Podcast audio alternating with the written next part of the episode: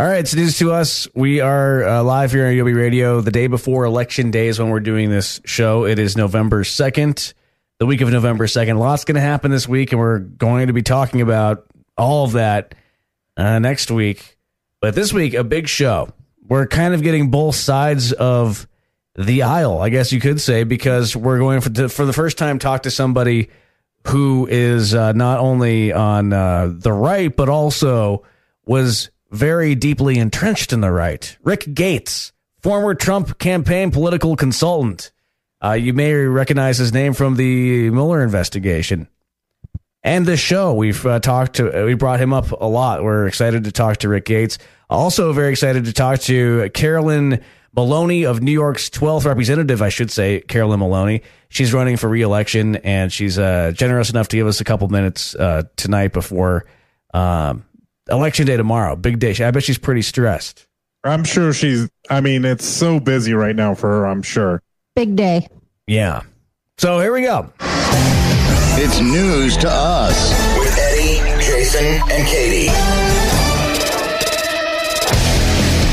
So we're gonna get uh, Rick Gates live on the uh, the phone here in just a second.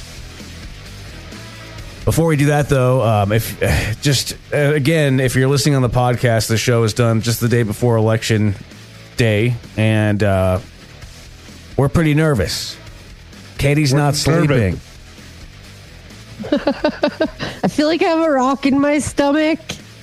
You didn't sleep at all. Are you going to get some rest tonight? Because we do. We are going to be live all night on election night on Adobe Radio. Are you going to be uh, rested enough for that? Good God, I hope I sleep tonight. I plan on taking like a hot shower before bed and maybe eating some Benadryl. Yeah, that's not a bad uh, idea. I mean, I don't know. I, I was telling you guys before that I don't think that we're going to know the results of the election tomorrow. Uh, you guys think we will? I do. I, I think we'll have a good idea. I Like- think we'll have a pretty clear picture. Although I will say that uh, all the officials have been saying that we will not know, and that we should be waiting, you know, a week or two. Yeah. So before why? really knowing? That's what all the officials are I- saying. so why are you countering the officials? Is what I'm wondering. Maybe it, maybe it's hope, Eddie. I, I'm not sure. Maybe I'm hopeful that we'll Okay. know during our live broadcast tomorrow, Yeah. where we'll be uh, joining all of Adobe's loyal listeners for four or five hours. Well, I, I'm just hedging on the fact that like the polls have been rushed by millions and millions and millions of Democratic voters.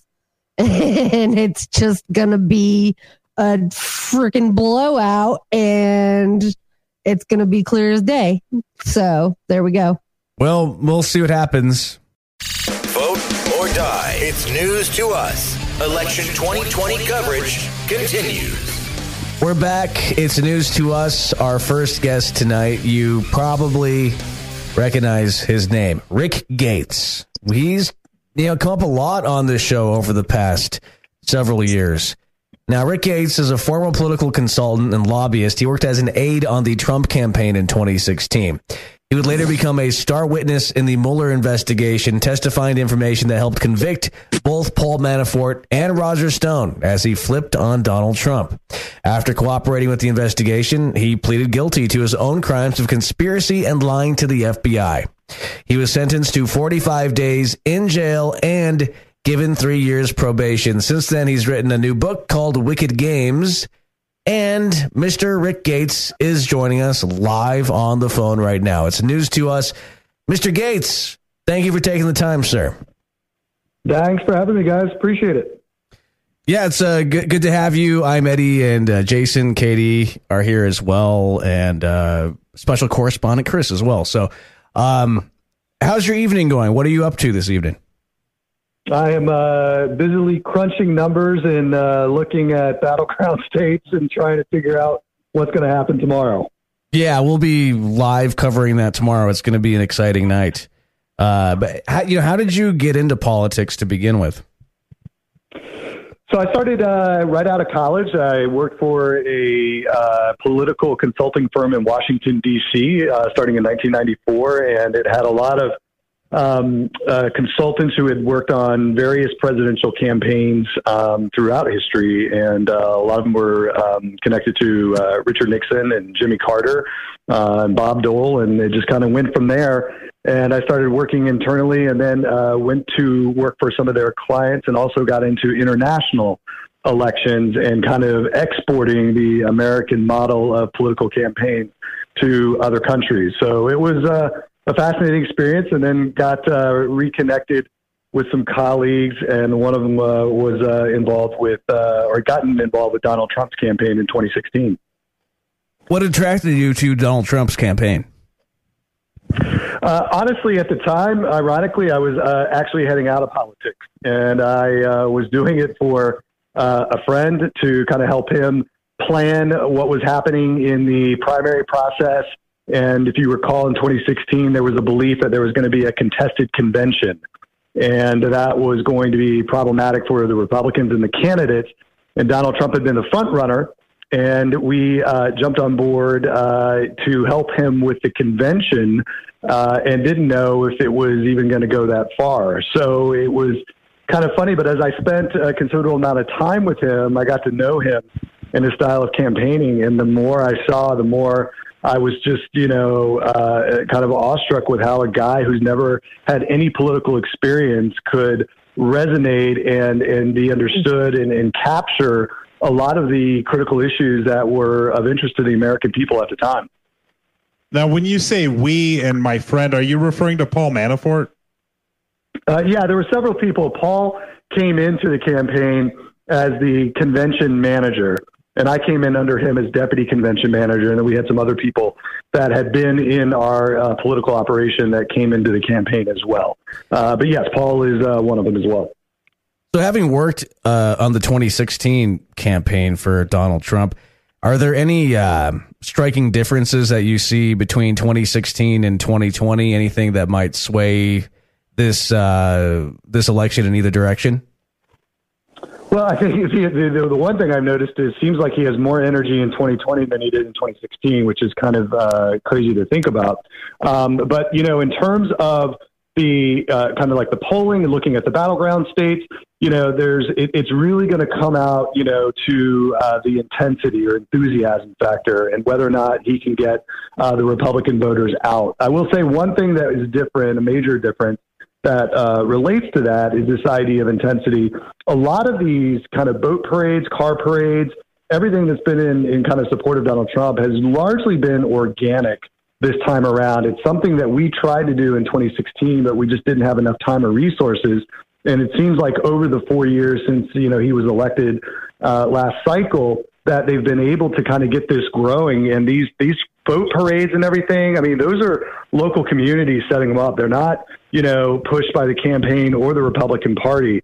And I think that's a major difference because that shows you kind of the intensity level of, of his voters and, and whether or not they're going to come out and vote.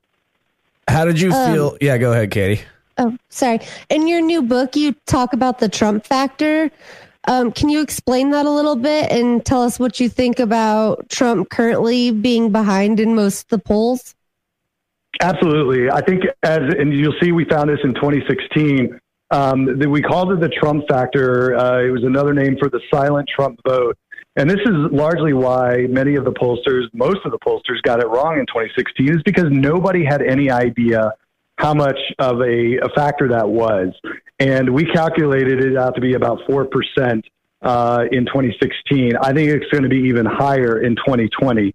Uh, and it is going to have an impact on the election. And look, I think everybody knows at least somebody out there who you know says that they're not really going to vote for Trump, but they, they do, uh, and they just don't want to you know communicate that to whether it's family members or colleagues at work or whatever.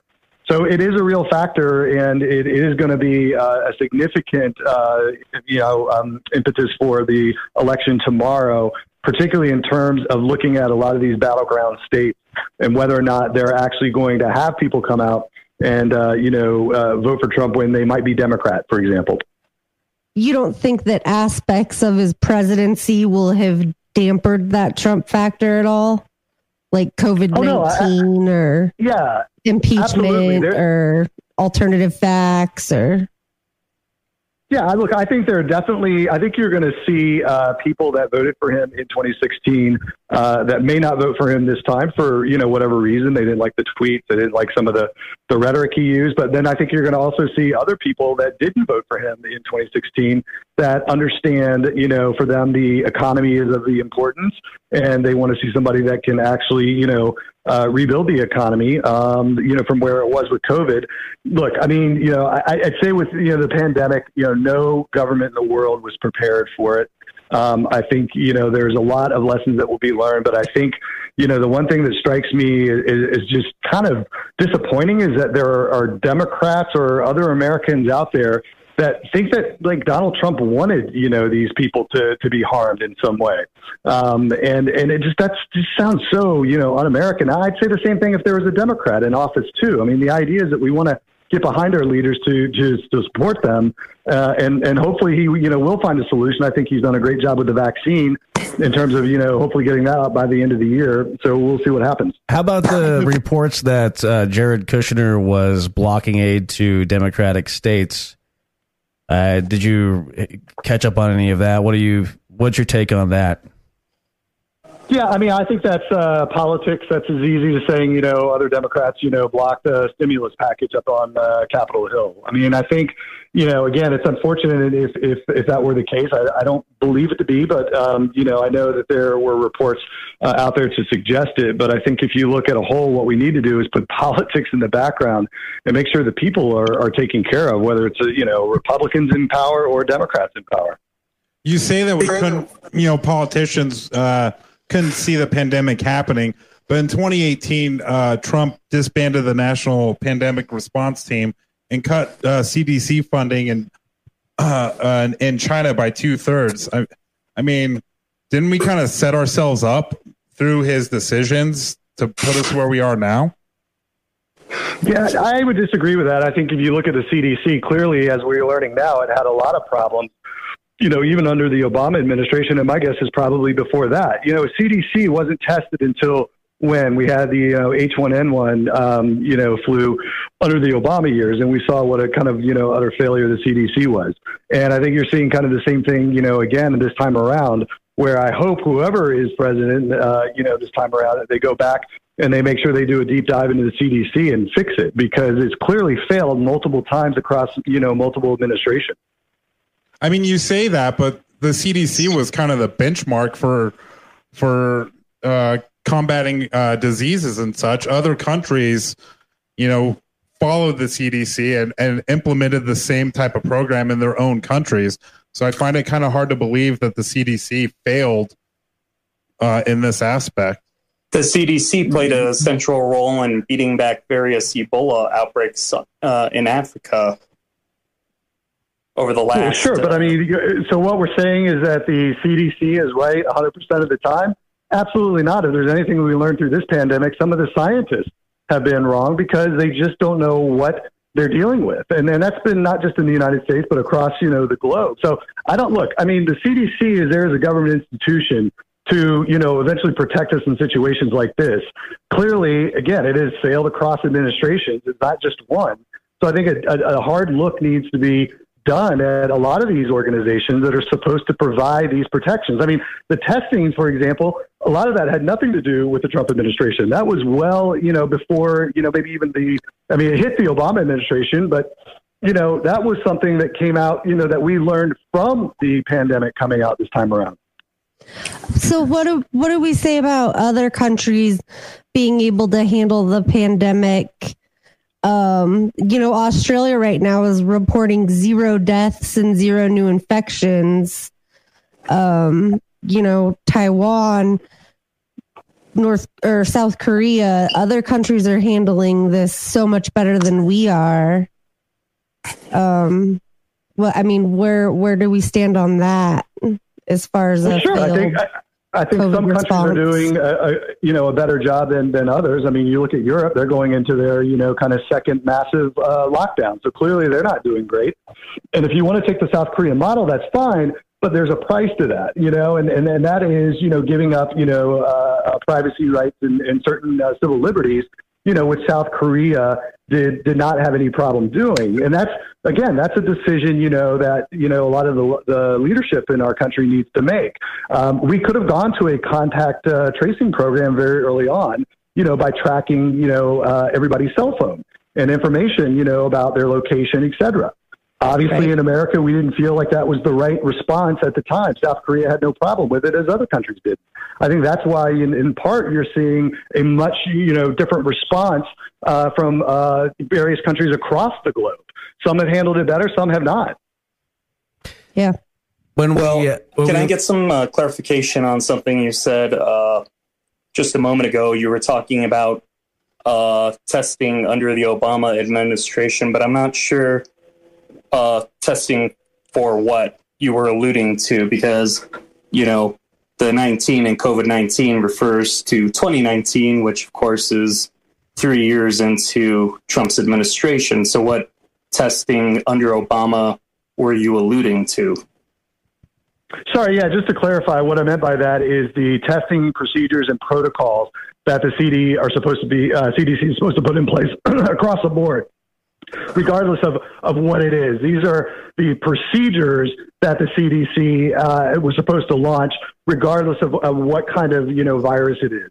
So those are the the procedures that I'm criticizing. It's not specific tests to COVID because clearly we didn't even know what we were dealing with until well into it. So we couldn't even, you know, muster the test to do it. Let's uh let's dive into your your specialty just a little bit more here with um with running a campaign. Uh and speaking of COVID, this kind of is a is off of that. Uh, according to a new paper that came out, a research study, they said that Trump campaign rallies have led to 30,000 new COVID-19 cases and at least 700 deaths.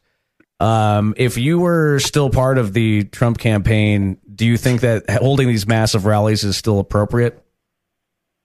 Look, I think if people want to come out to support uh, a candidate, I mean, people are still coming out to drive-ins uh, for Joe Biden. Granted, there's space, there's distance uh, at different intervals, et cetera. And I haven't watched many of them, but maybe they are wearing masks. Um, They're looks like they requiring masks. Yeah. So look, I, I think that you know this gets back into what we're also seeing across the country is it's a personal choice, right?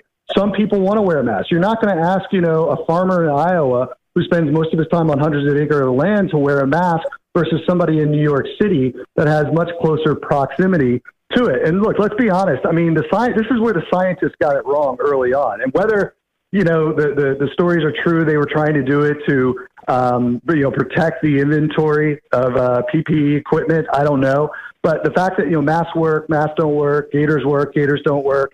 You got a lot of mixed messages from the scientists uh, involved, and I think that you know hampered a lot of people's ability to understand the importance of masks and to you know wear them from the very beginning.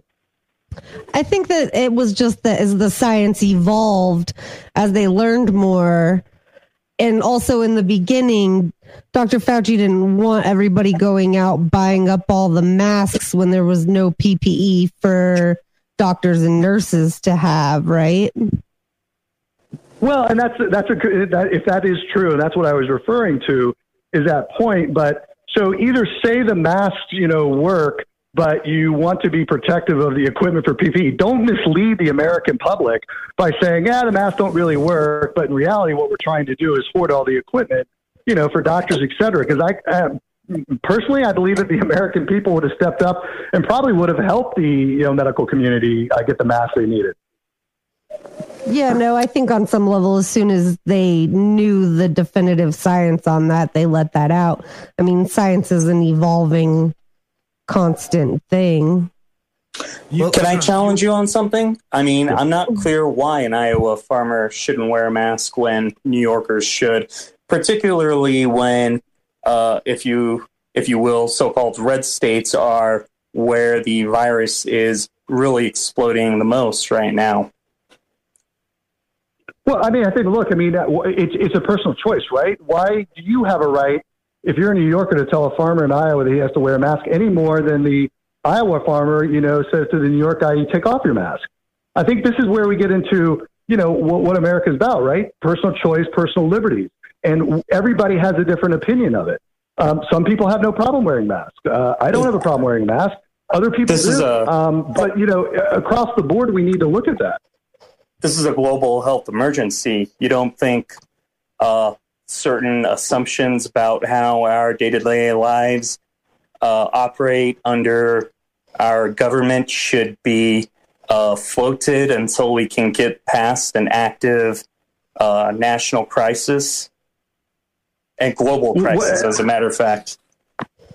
Yeah, it, it, right. A global crisis, and look how the global community is handling it. You know, as you said earlier, very differently. Um, I don't know. In South Korea, for example, do they wear masks? Uh, you know, uh, in a, in a in a way that you know everybody had a mask on all the time. I mean, clearly Europe is not doing it. Um, and, and neither is America. And as far as I understand, New Zealand, which was supposed to be the model for you know how to handle COVID between New Zealand and Sweden, they quickly had outbreaks and, and you know they shut their countries down. So look, I, I think that again we're getting to issues where we have people that have different approaches, and unfortunately, as we said, the science has not been spot on on this, and I, I think that's driving um, you know a lot of the frustration, uh, not just in the U.S. but in other countries as well. And and look, I mean, at the end of the day, what are we trying to do? We're trying to solve the problem, right? As far as we're aware, at least as of now, the vaccine is supposed to get to a, a large part of that. So the goal is to get the vaccine as quickly as possible. Well, let's talk about um, your new book I, a little bit here because I know that we're a little bit short on time. I want to make sure that we uh, talk about sure. your, your new book, Wicked Games, an insider's story on how Trump won, Mueller failed, and America lost is the title. Um, in this book, you say that Mueller's investigation into Russian election interference amounted to political persecution, but uh, during your sentencing in front of the judge, you said that, quote, you accept complete responsibility for your actions. Are you sort of backtracking on taking full responsibility in this new book? No, not at all. To be clear, none of those charges had anything to do with Russia collusion. So that statement had stuff that was related to stuff happening well before the election the everything I say about the Mueller probe is absolutely uh, on target and accurate, and and the two are, and that's that's a very important issue. I'm glad you brought it up because a lot of people are speculating that just because I had pled, that means I pled to Russian charges. If you actually go back and look at the charges in October of 2017, not a single one had to do with anything related to collusion with Russia or anything related to the campaign uh, itself. I mean, that's that was the whole travesty of this whole investigation. If you're going to come after anybody for you know charges against Russia or involving yourself in Russia, that's fine. Then do it. But they didn't do that, and that was the problem. And that's largely because they knew in August of 2017 the FBI had determined internally that there was no collusion. So they found other crimes while they were investigating you guys. Absolutely, called them gotcha crimes. Whether it was foreign agent registration violation, which by the way, there were eight people targeted for that, and only two of us were actually charged. Everybody else was allowed to retroactively file, including um, the brother of the uh, Democratic uh, chairman, uh, John Podesta. So, you know, it kind of asks a question like, you know, we have we have a saying in America, right? No one is above the law, and I honestly think we all have to believe in that in order for our justice system and democracy to work. But the problem is the law needs to be applied equally across the board. And this is a great example of where it wasn't because there was political motivation and political compromise by a number of individuals inside the government didn't frankly like the fact that Donald Trump got elected. It's, it's not that difficult if there were i mean there were clearly i mean documented high level meetings with russian operatives within the campaign. So i mean from my point of view as a citizen i felt like that was something that should be investigated. So how is it political persecution if they found other crimes while they were well, investigating things that should be investigated Right. It's the way they investigated. If you're being brought up on charges of Russia collusion, then you're absolutely right. Those charges should be investigated. And they were, and no wrongdoing was found. That's the whole point.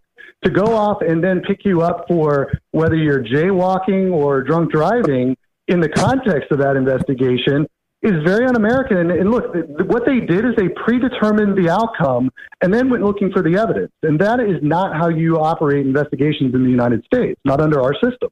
Now, the Mueller investigation did establish that the Russian government perceived it would benefit from a Trump presidency if it worked to secure that outcome.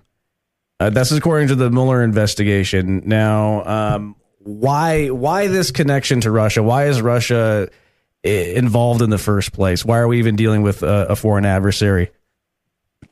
Yeah, actually, great question because we've been dealing uh, with Russian interference and foreign adversarial interference for many years. Uh, you know, one of the things that I learned in this is that this is not the first time that the Russians interfered. 2016 was uh, late in the game compared to some of the interference that they caused as far back uh, as uh, George W. Bush uh, in their presidency. So they've always been interfering because they want to they want to bring down democracy. They want American democracy to fail so that they can use that against us, you know, around the globe and become a, a greater superpower.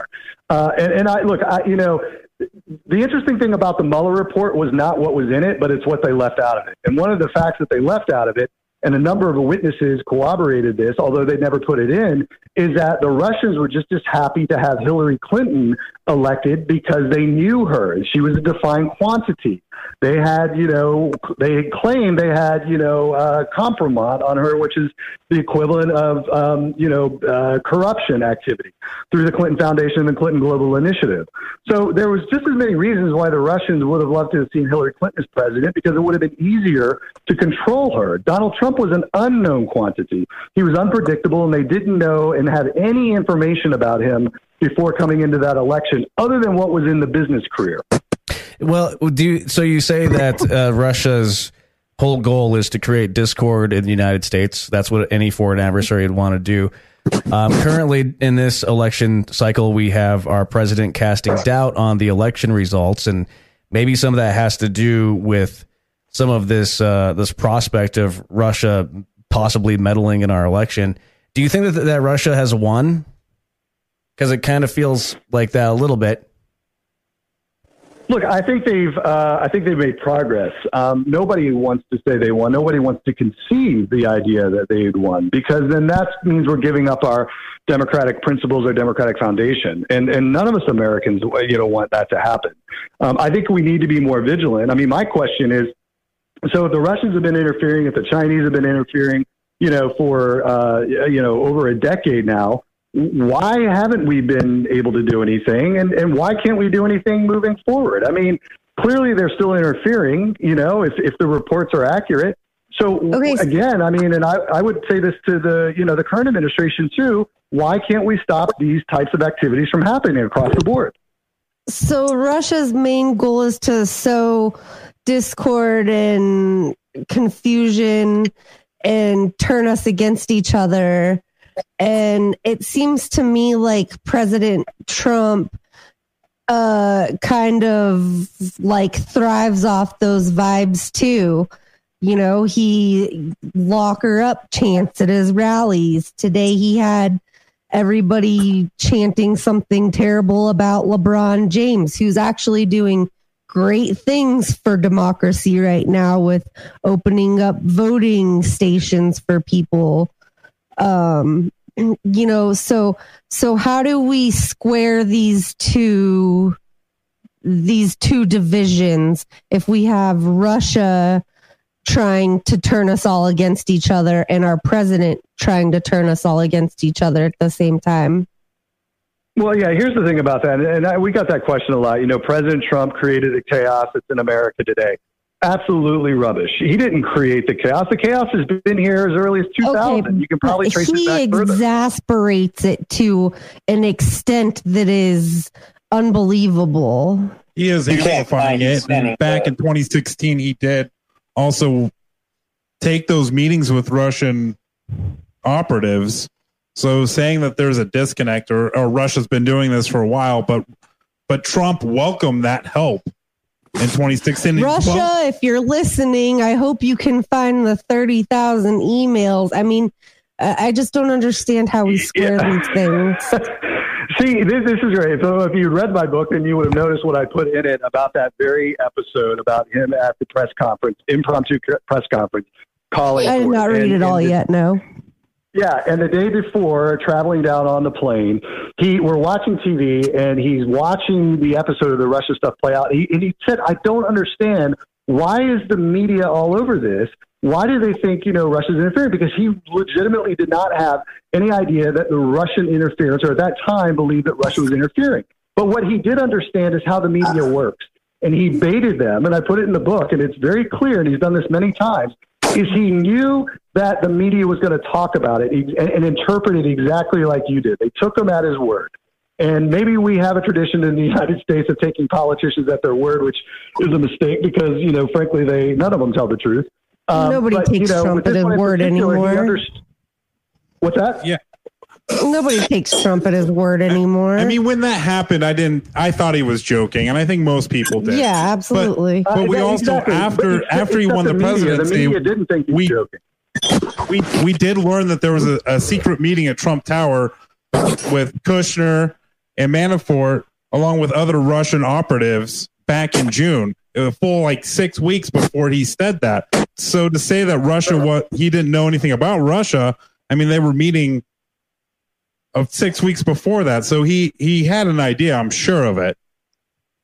Well, that was one meeting under the auspices of somebody that uh, Don Jr. had worked with uh, in a real estate investment deal tied to the idea that they had the quote, you know, Clinton emails. And obviously it was a tactic to get inside and talk about another issue because if they had had the emails, they would have surfaced by now. Somewhere along the way during the campaign, out of all these people, you know, foreign and domestic, that said they had the emails. Nobody had the emails. Why? So did the campaign get Hillary played? bleach bitted them.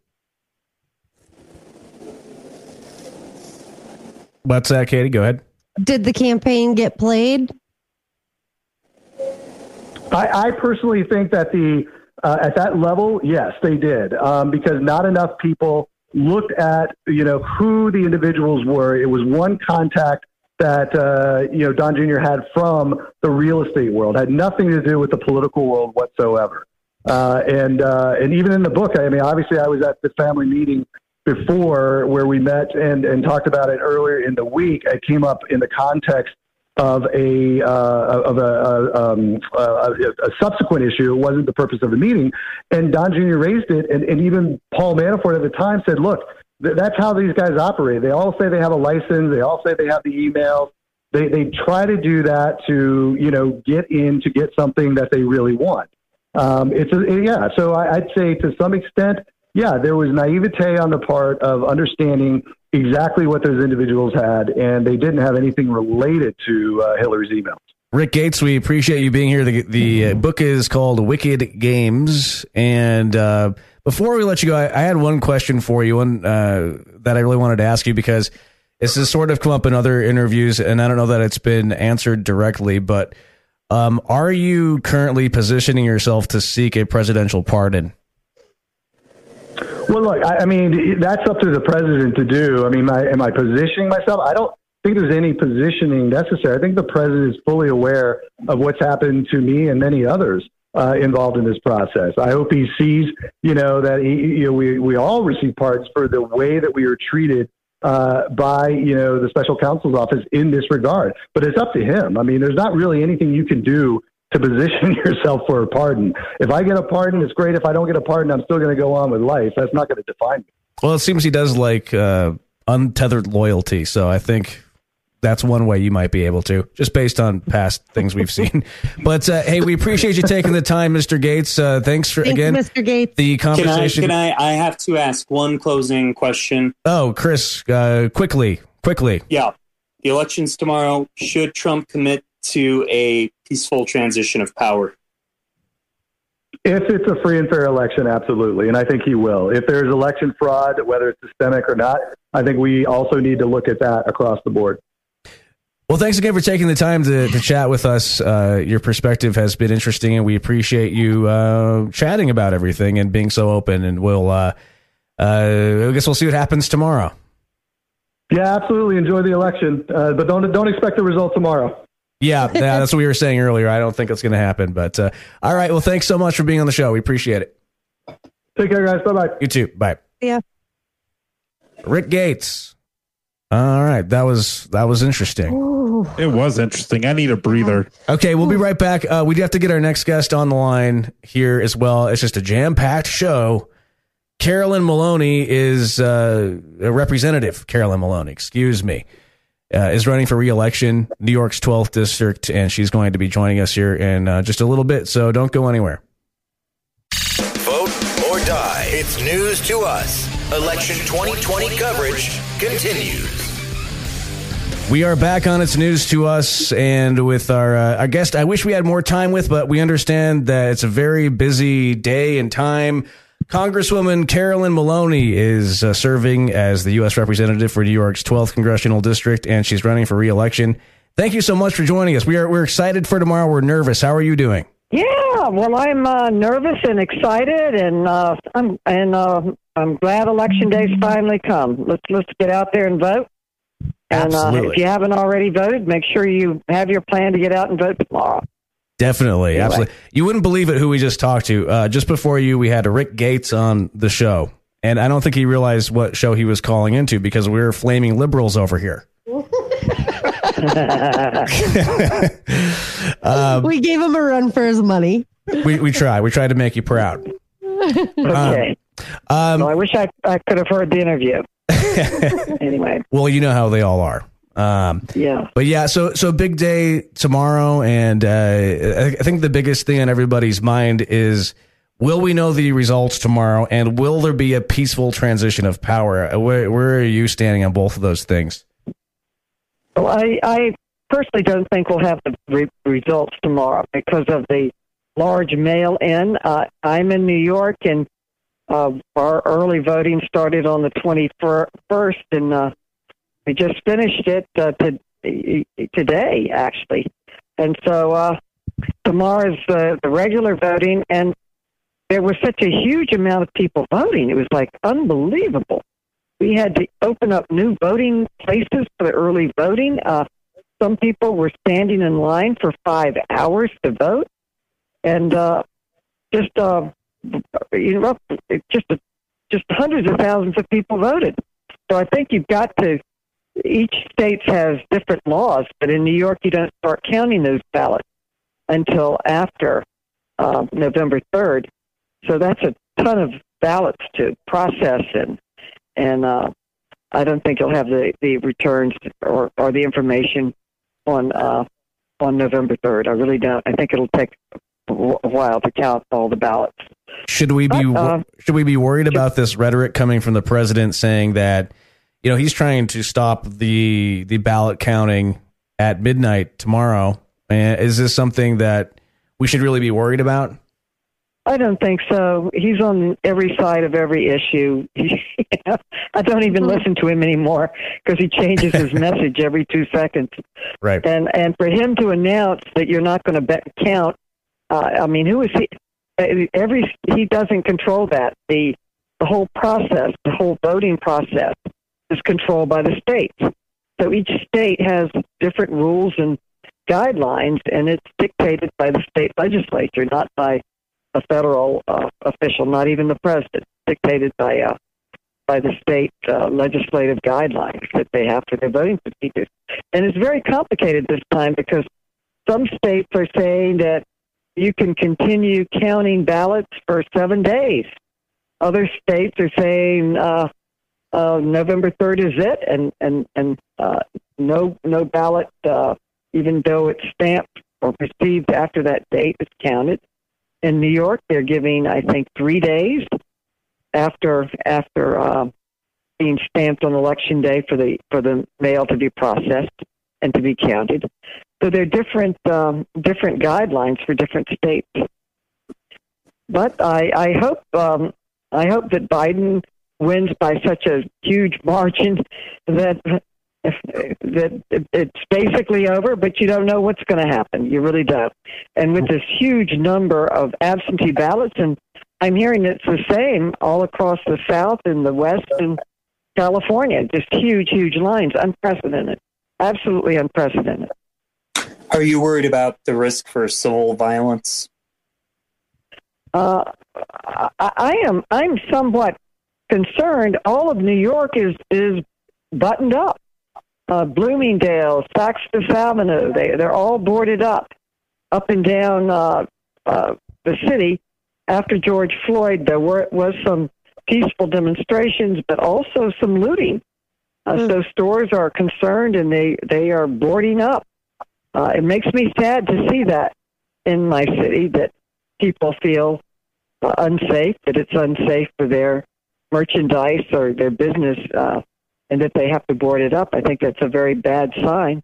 But I do believe in the peaceful transfer of power. It's one of the things that our country has and has always had, and I think we will continue to have. Now, I, I, uh, Uh, I have a, a, a pardon me.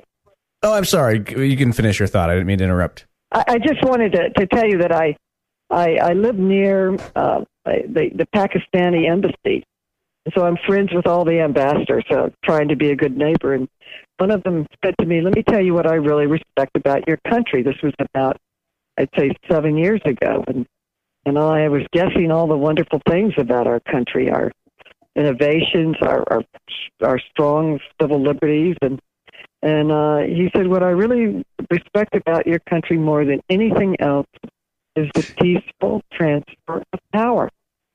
And when you think about it, many countries don't have it. They transfer power through revolutions and through uh, uh, riots and other things, but we've always had a peaceful transfer of power, and I believe we will have that after this election too. And I hope we come together under the leadership of, of President Biden. Yes, and it's disheartening that some on the right are trying to get rid of that tradition in this country. It feels to me, at least, just based on some of the rhetoric rhetoric I'm seeing around and the the some of the words coming out of the president's mouth himself. Now, you're the chairwoman of the House Oversight and Reform Committee. Now, once we have President Biden in office and we hopefully have the Senate, what kinds of reform are we going to need to uh, look at moving forward? Because we've seen uh, President Trump poke holes in everything that we know and love about this country. Well, I think you're you're going to see a united effort over uh, a, a national response to the COVID crisis, and I think you'll see a united effort to expand uh, health care for all. Um, there's been so much talk about infrastructure and absolutely no action. I think you'll see a strong infrastructure bill to repair our roads, highways, uh, bridges, uh, mass transit, uh, creating good jobs and efficiency in our country. Uh, the Green New Deal, a focus on on um, saving our environment, of uh, moving to off of fossil fuels and to renewable energy. Uh, and and um, in New York, we're having a lot of gun violence right now, and that's because we don't have any background checks, and uh, we we uh, we- don't really control who's getting guns. A lot of people are getting guns who shouldn't have guns, and there's a lot of gun violence. I'd like to see gun safety bills passed. That uh, has always been a Democratic priority, but difficult to pass. And with uh, Biden in the White House, I think we could finally ratify the Equal Rights Amendment. Finally, put women in the Constitution. If we're protected in the Constitution, then the damage that a Supreme Court is limited in, in how they could roll back women's rights. So Absolutely. there are lots of ways we could move forward for our environment, uh, workers' rights, uh, protect the, uh, you know, minimum wage. I could see a minimum wage, fifteen dollar minimum wage. I can see uh, lots of uh, bills that we have been passing in the House that are that are uh, stagnant in the Senate. Uh, So Co- I- Congresswoman, I want to respect your time here because we were told that we only ha- that- to have 10 minutes with you, and I know that it's very busy for you. And Yes, it I, is. I want to make I- sure that we respect that. That way, your uh, your press uh, people allow you to come back after the election. So, Okay, I look forward to it. okay, yeah, please do, and we'll be keeping an eye on your race. Okay, there she goes. All right. So Wait, what? she hung up. just happened? She Just hung- like that? She hung up. Well, she you know she's busy. She's very She's busy. busy. I needed to give her an out because she only had ten minutes. I was Yeah. told that she had. I know I'm trying to say bye. I Bye gotta bye. Bye bye. I, I am a chairwoman in the U.S. House of Representatives. Just need to I say- gotta go. Yep. I mean, come on. I She's don't got- blame her. She's got an important job. She's, I, I would just got hang up on. business to do. I would hang up on people randomly if I were in a position. Who cares? Like you guys. Time is money. Oh yeah. Yeah. All right. Well. we'll- Hang up on everyone. well, uh, yes. Uh, vote for Carolyn Maloney if you are in New York's 12th. That's who was just checking in. I do hope she comes back though because she really does have a lot to uh, say.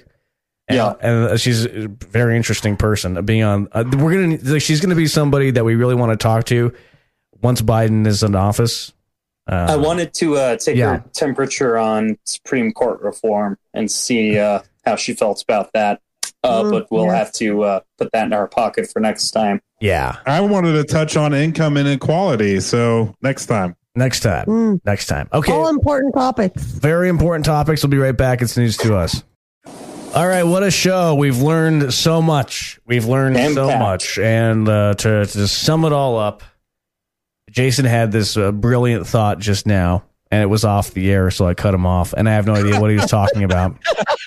I completely forgot what he was saying. Oh, Well, I just I, I, I was referring to Rick Gates's interview. yeah, from earlier, we had Rick Gates, we had Carolyn Maloney. Uh, what a show. Go just ahead. a, it's just a warm up for our election night coverage tomorrow night. Thank if you. you're listening live. 7 p.m. Eastern, 4 p.m. Pacific. Go ahead. But uh, you know, Rick Gates in the interview earlier uh, on this episode or on this show, he said that the energy of Trump supporters is far greater than it was in 2016. And I, it's not that there's the energy is greater. I think the rhetoric in Trump's presidency overall and the way he's handled himself in the last four years has given these people more confidence to get out from behind the rocks that they were living under and being more vocal of who they are. I think this this issue has always been kind of underlying and it was in the shadows of America and his presidency has unearthed them and Well, has know- given them confidence to come out in the public light. Yeah, no, they're all Yeah. out in the open with their AK 47s and their nasty AR that's not a beards or AR 15s or whatever. Yeah. I do have a, a related story to that. Um, yesterday, I was merving, merging onto I 25, one of our major freeways in Denver, and uh, I had to merge into a, a hundred car long Trump caravan. oh, because Whoa. all like a thousand of them met at Bandimere Speedway. Uh, that's Really? 470 became a hot mess yesterday. And I got I to hadn't heard First that. Throughout This all- Denver. I got to tell you, I it, it made me feel uneasy because in my mind, I, I you know, I was thinking about these people. Maybe this is the Antifa right here. They, they They're the American ISIS. Y'all They Qaeda. Y'all Qaeda is what I call. They're radicalized terrorists. But yeah, it was then I then there was that big story about uh this Trump caravan uh, terrorizing the Biden campaign bus um, in Texas.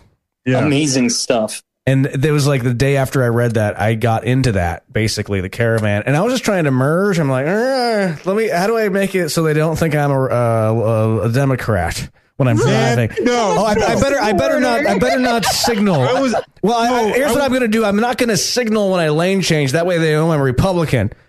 Yeah. Signaling is for uh, uh, cucks. Yeah, I was thinking about that this Real morning. I wish just I had over known that they were having this caravan because I would have. I've talked about getting a giant Biden Harris sign and strapping it onto the suburban. I would have fucking rolled right through that fucker, rocking that Biden Harris flag. Oh God, I wish I would have known. Like the pictures of it, like you couldn't even get down the street by Bandimere. It would have been awesome. Like, Come fucking hit me. I dare you. well, that's not in sight. uh, Sorry, you got to fight fire with fire, Eddie. Take the kid gloves off. yeah, we do have kind of a big suburban. Yeah. Yeah, that is a tank. Yeah. Yeah, yeah, fuck their plastic. This thing's metal. Well, I guess we could wrap it up on that note. Any final words from uh, anyone here? Again, happy birthday, Chris. I don't know if we said that on the air, but it is Chris's Oh, birthday. Yeah, happy, birthday. birthday, Thank you so much. And his birthday present is talking to someone who colluded with Russia. So Yeah. Just what I always wanted. I, And you know, Joe it's Biden's gonna win pretty cool to tomorrow. able- Yeah. you know it's it's actually i got to thank you guys for the opportunity to be able to uh, personally try and hold one of these uh, men to to account like with my own words and you know by cornering him with my own questions that's actually pretty damn cool Actually, it yeah, feel good, huh? It felt Yeah. great. yeah. It, it actually it was a bit therapeutic. It's like you know, was. it's like uh, uh, facing your abuser in therapy. like wrapping up this Trump bit, yeah. presidency. Dark but appropriate. yeah, No, sorry, it is dark, but we're in dark times. It If is, you're yeah. listening live, please vote. Go vote. And For the uh, love be, of God. be safe tomorrow. Um, and in the coming days, uh, hopefully we don't hear a peep from a soul and everything just goes smooth and we're all After getting nervous vote, for no go reason. home. But if anything should, you know, start escalating uh, around polling places or, or on the streets, just be safe and uh, remember to social distance. Wear a mask. Yeah. Wear a mask. Yeah. All right. And join us tomorrow after you vote. Yeah, we'll be live right here on Adobe Radio at this time. If you're listening live, uh, starting at 7 p.m. Eastern. All right, everybody, nighty night. Okay. Good night.